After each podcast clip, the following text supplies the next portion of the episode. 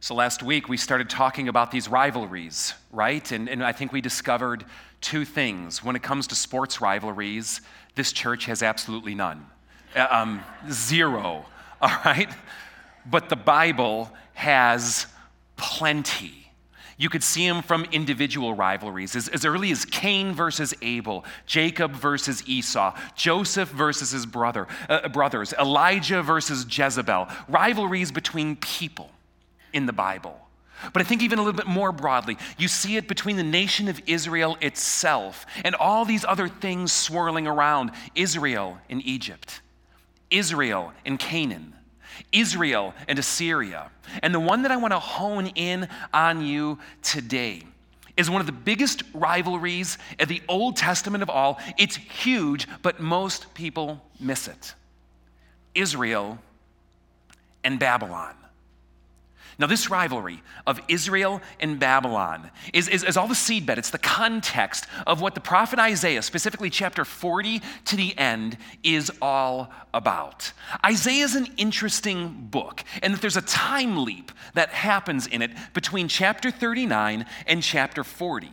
And you gotta know what's going on under the surface to kind of like make any sense of this. Have you ever tried reading Isaiah? Anyone doing some of these challenges here this fall? And, and, and like, you're like, I, I have no idea what I'm even reading. Do you ever feel like this? Like reading Isaiah, it's like you, you, hover around a good line that took like eight pages to find, and the rest you're just like deer in the headlights. Because Isaiah assumes that you know what's going on behind the surface. And what's going on under the surface is this rivalry Israel, or more specifically, Judah and Babylon. And at the time of Isaiah 40, Babylon has Judah on the ropes. I'm being too kind to Judah there. TKO. Knocked down again and again and again. Three attacks of Babylon against Judah. And with that final blow, lays them flat. The year is 587. The Babylonian king Nebuchadnezzar brings his forces up against the city of Jerusalem, the last stronghold, the last holdout of the once great nation of Israel. And they are shaking in their boots. They are terrified. God, save us. God, deliver us. God, rescue us. You ever pray a prayer like that? And Babylon comes crushing through they break through the walls. They set the temple on fire. They rob everything in sight. Kill everyone of military age. Take everyone else out into exile, forcing them to move hundreds of miles from their land. Babylon has won. And besides the trauma of just, can you imagine living through something like this?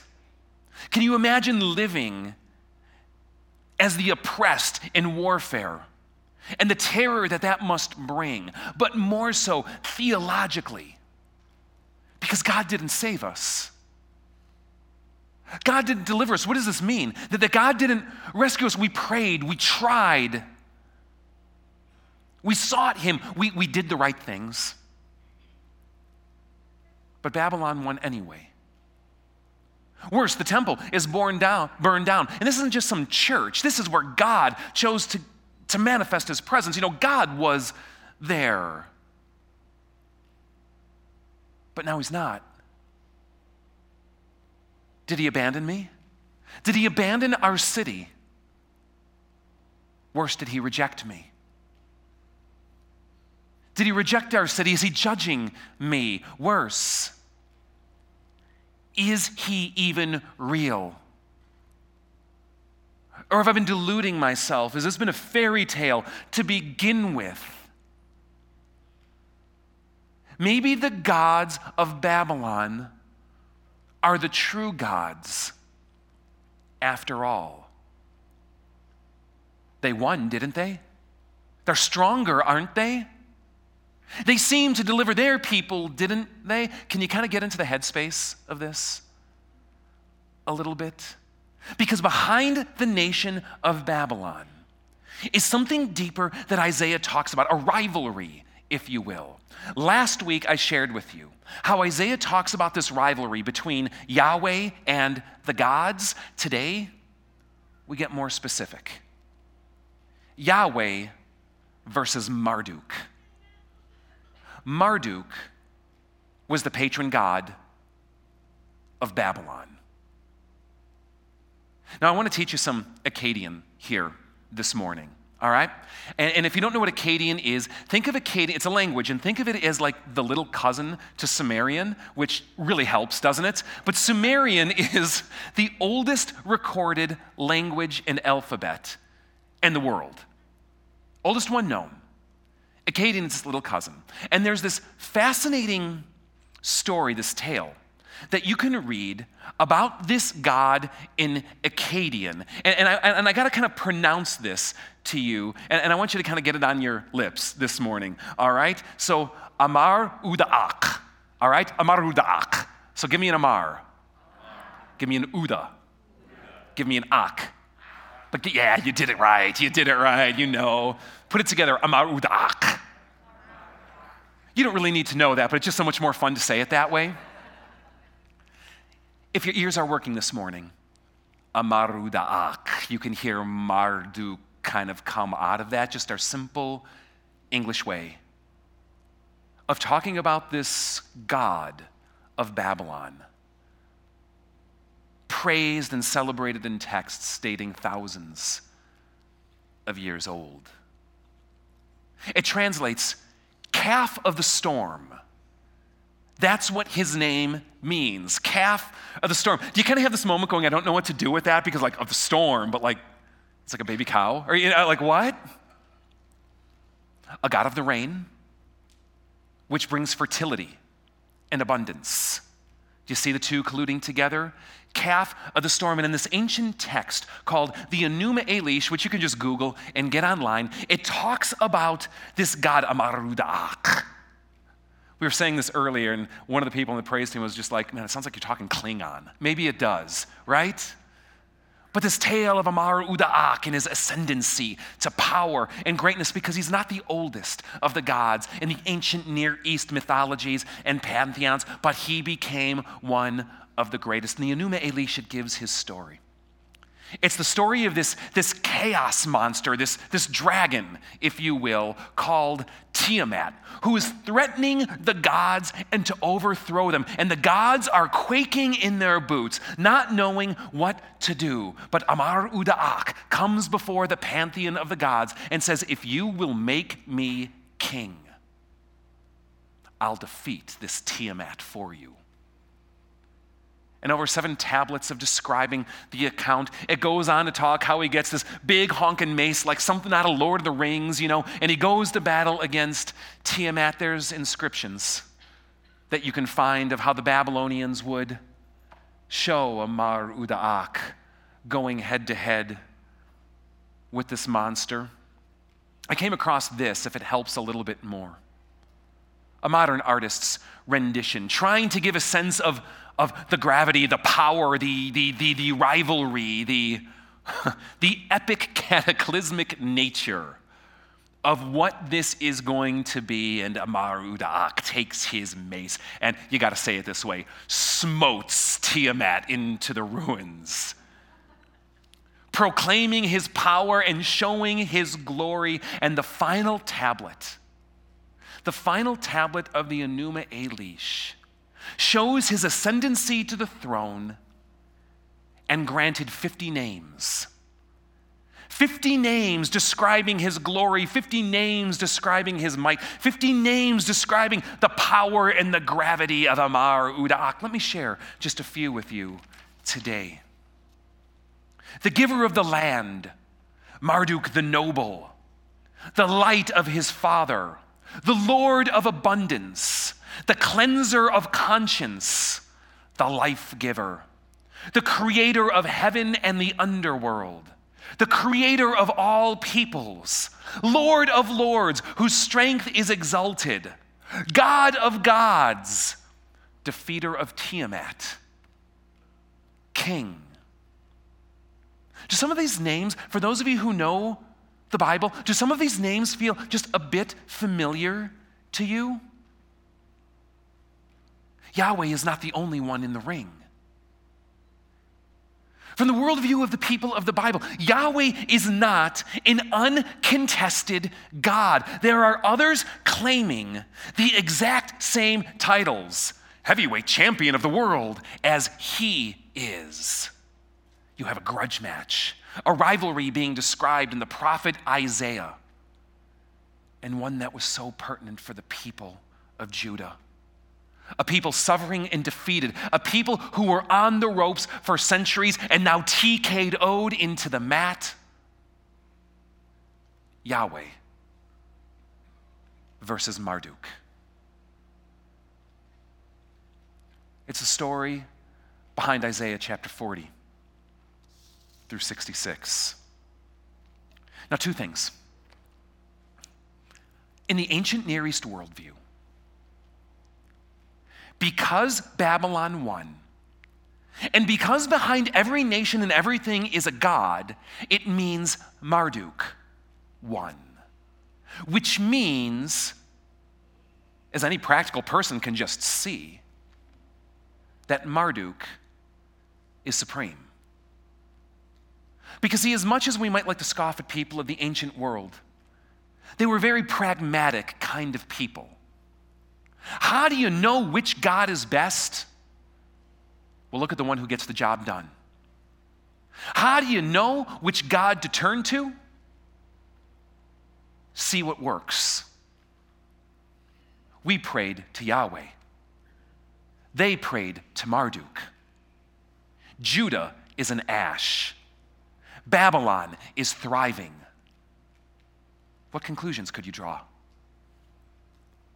And imagine yourself as one of those Judahites who lived through the defeat, carried off in shame and exile carried off as a prisoner of war hundreds of miles away, and now plunged into this city, the city of Babylon, a city known for its opulence, for its wealth, for its prosperity. Looking around, seeing the wonders and the glories of everything happening around you, and over it, Marduk, whom they hail, raising, reigning supreme. Imagine the doubt that it would reign in your heart. Imagine the questions that would start to come up. Imagine the temptation that would be there. As you struggle to stay faith to Yahweh, struggling against the doubt and your heart, looking at this alternative that is clearly better, that clearly worked, wondering if you can or should do the same. Can you resonate with that? Have you, have you ever felt that? You try to stay faithful to Yahweh. You know the promises, you know what He said, but they just don't seem to work sometimes. Or it just doesn't seem to play out the way you hoped. Or you ask yourself these questions if He is all good, and if He is all powerful, and if He is all knowing, and if He is really someone who loves me, then why is this scenario happening, and it, and it seeds doubt, doesn't it? Or certainly invites struggle. Struggle and wonderment if I got my head screwed on straight with this thing to begin with. This is the stuff of Isaiah. This is the stuff that these Judahites were struggling with. Maybe you struggle with it too. But the second thing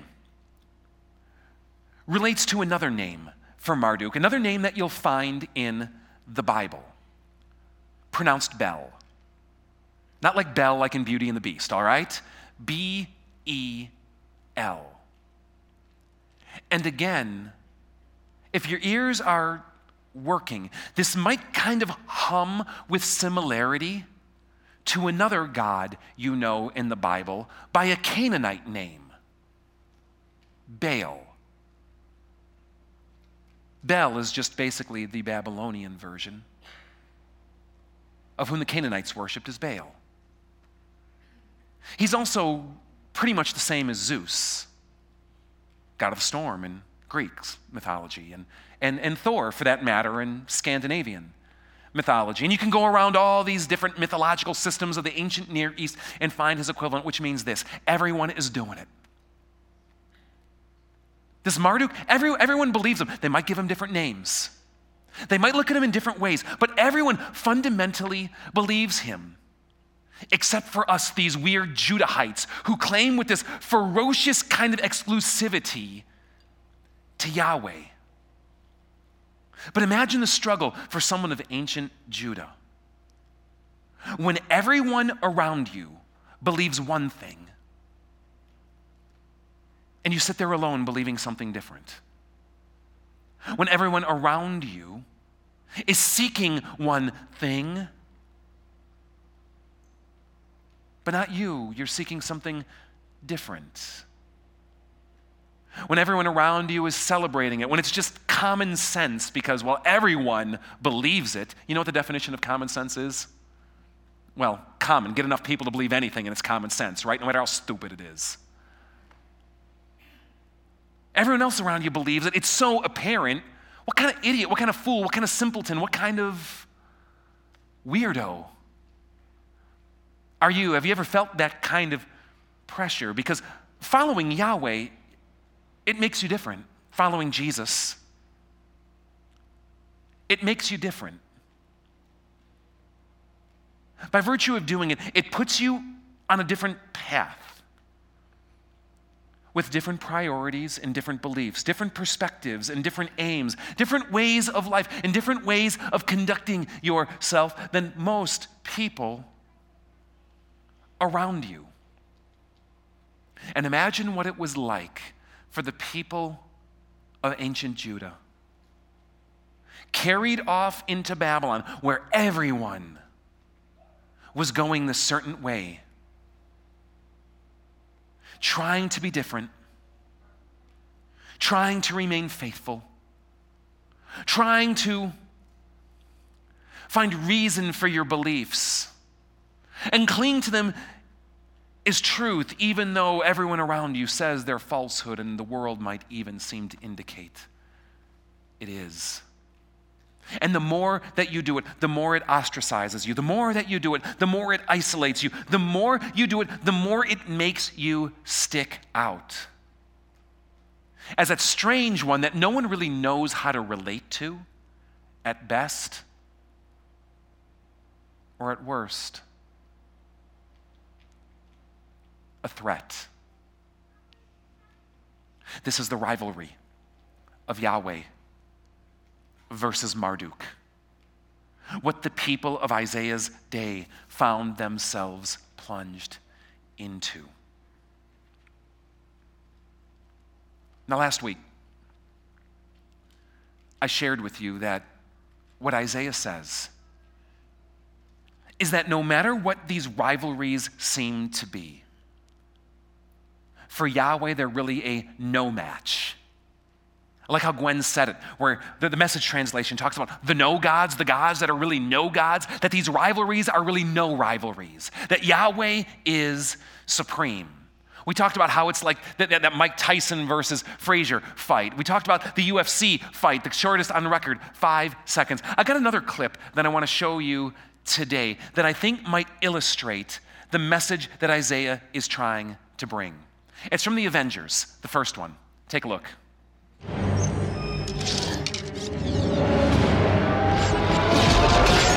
got it.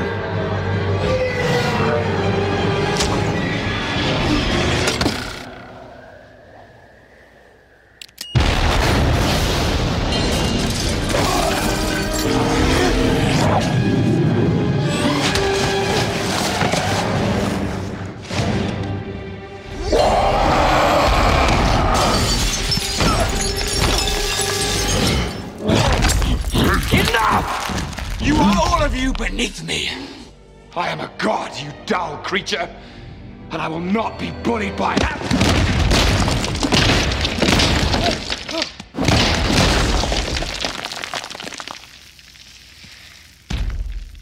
Puny god.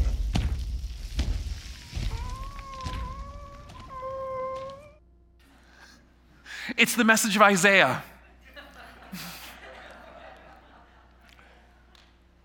Climb into the headspace just for a second with me. Because as you watch this clip, we have, and, and, and look, I, I, discovered that you, you know and care nothing about sports, so I'm going to assume you know and care nothing about the Avengers as well. So, so for those of you on the outside, we have the enemy, the god Loki, finding him head to head with, hopefully you know this one, the Hulk, all right? At the end. It's a no match, it's no competition. Are you, am I right? Which one is Yahweh?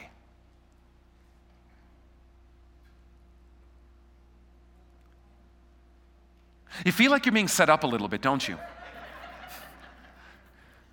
And I promised you, whichever way you were going to answer it, I was going to go the opposite, right? You know? And Look, we know the right answer. We know the right answer. We know that the Hulk is representing Yahweh.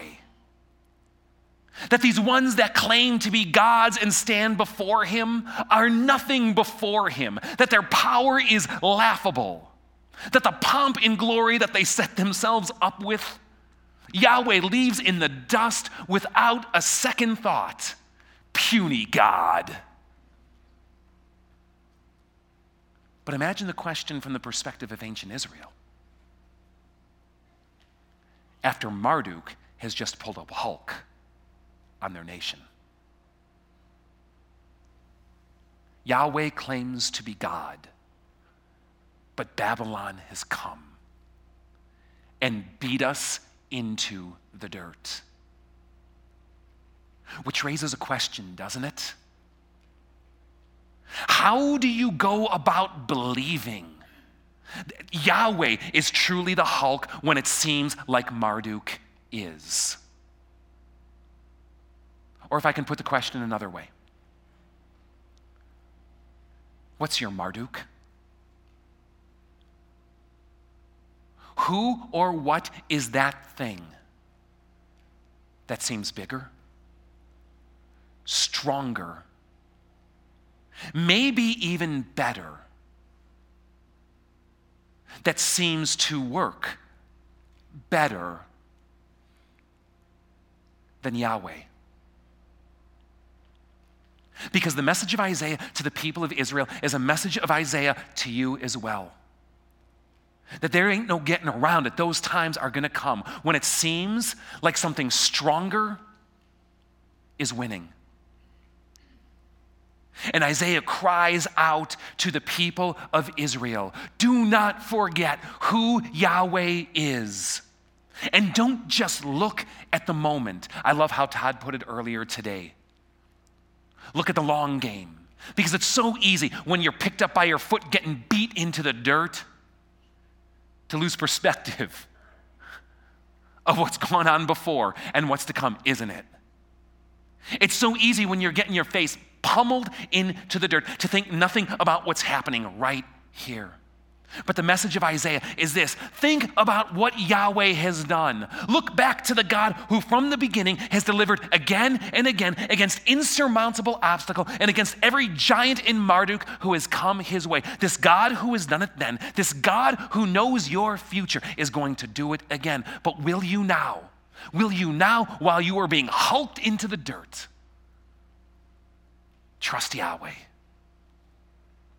I love what the prophets have to say. Let me read this to you from Jeremiah. Jeremiah, who writes, In the midst of Babylon crushing Judah into the dirt, announce and proclaim among the nations, lift up a banner and proclaim it. Keep nothing back but say, Babylon will be captured. Saying it while they're storming the walls. Bel will be put to shame, Marduk filled with terror. Her images will be put to shame, and her idols filled with terror in those days and at that time, declares Yahweh. The people of Israel and the people of Judah together will go in tears to seek Yahweh their God. They will ask the way to Zion and turn their faces toward it. They will come and bind themselves to Yahweh in an everlasting covenant that will not be forgotten. Or as, as, as, as Isaiah puts it, turn to me and be saved, all you ends of the earth. For I am God, and there is no other. By myself I have sworn, my mouth has uttered in all integrity a word that will not be revoked. Before me, every knee will bow. Before me, every tongue will swear. They will say of me, In Yahweh alone are righteousness and strength. All who have raged against him will come to him and will be put to shame. But in Yahweh, all the descendants of Israel will be found righteous and will exult. Bel bows down, Nebo stoops low. Their idols are borne by beasts of burden. The images that are carried about are burdensome, a burden for the weary. They stoop down and bow down together, unable to rescue the burden. They themselves go off into captivity. So listen to me, O house of Jacob, all you who remain of the house of Israel, you whom I have upheld since you were conceived and have carried since your birth, even to your old age and gray hairs. I am He, I am He who will sustain you. I have made you, and I will carry you. I will sustain you, and I will rescue you. To whom will you compare me or count me as equal? To whom will you liken me that we may be compared? Some pour out gold for them their bags and weigh out silver in the scales. They hire a goldsmith to make it into a god and they bow down to it and worship it. They lift it on their shoulders and carry it. They set it on its place and there it stands. And from that, from that place it cannot be moved. The one cries out to it. It does not answer. It cannot save him from his troubles. Remember this. Fix it in your mind. Take it to heart, you rebels. Remember the former things, those of long ago. I am God, and there is no other. I am a God, and there is none like me. I make known the end from the beginning, from ancient times, what is still to come. I say, My purpose will stand. And I will do as, my, as I please. And Isaiah dares you to believe it. Yahweh dares you to believe it. Even in the time when you're being beat into the dirt he dares you to believe that I am Yahweh. This is a no match. There is none like me. But it's so hard. It's so hard, isn't it? There's a song we're going to sing today. A little bit later on, and, and there's, there's something in these lyrics that there's just in so many ways they speak for me. I want to share them with you right now. This is what it says Within my heart's a rebellious side, conflicting with the Spirit's desire to keep my heart in step with you, so I do not do what I want to do. All my life I live to follow you alone as you change my desires. Liberated by the blood of Jesus, I found life in the sweetness of freedom. Only you have the power to break every chain I placed around my neck. I heard your call from the pit of death to surrender all and nothing less. Through the Spirit, I have righteousness, sweet victory over the flesh. I can walk with confidence in you as you gratify my soul with truth. It's so true, isn't it? And if you're here today resonating with those lyrics, you know, kind of saying that's me. Look, God gets it. He gets it. And He loves you anyway. God gets it, and He's faithful anyway. God gets it. And dare I say, maybe He even loves you more. Can God love you more? I don't know. Maybe yes and no at the same time, but He loves you more. Whatever language I have to use to kind of convey to you that whatever rebellions in your heart, whatever doubts that you face, whatever betrayal that you've carried, whatever times you've turned to your Marduk rather than Yahweh, He gets it. But He loves you anyway, and He's calling out to you today. You may have gone that way, but no more. You don't have to. Come back to me. No guilt, no shame. Come back to me. I died for you.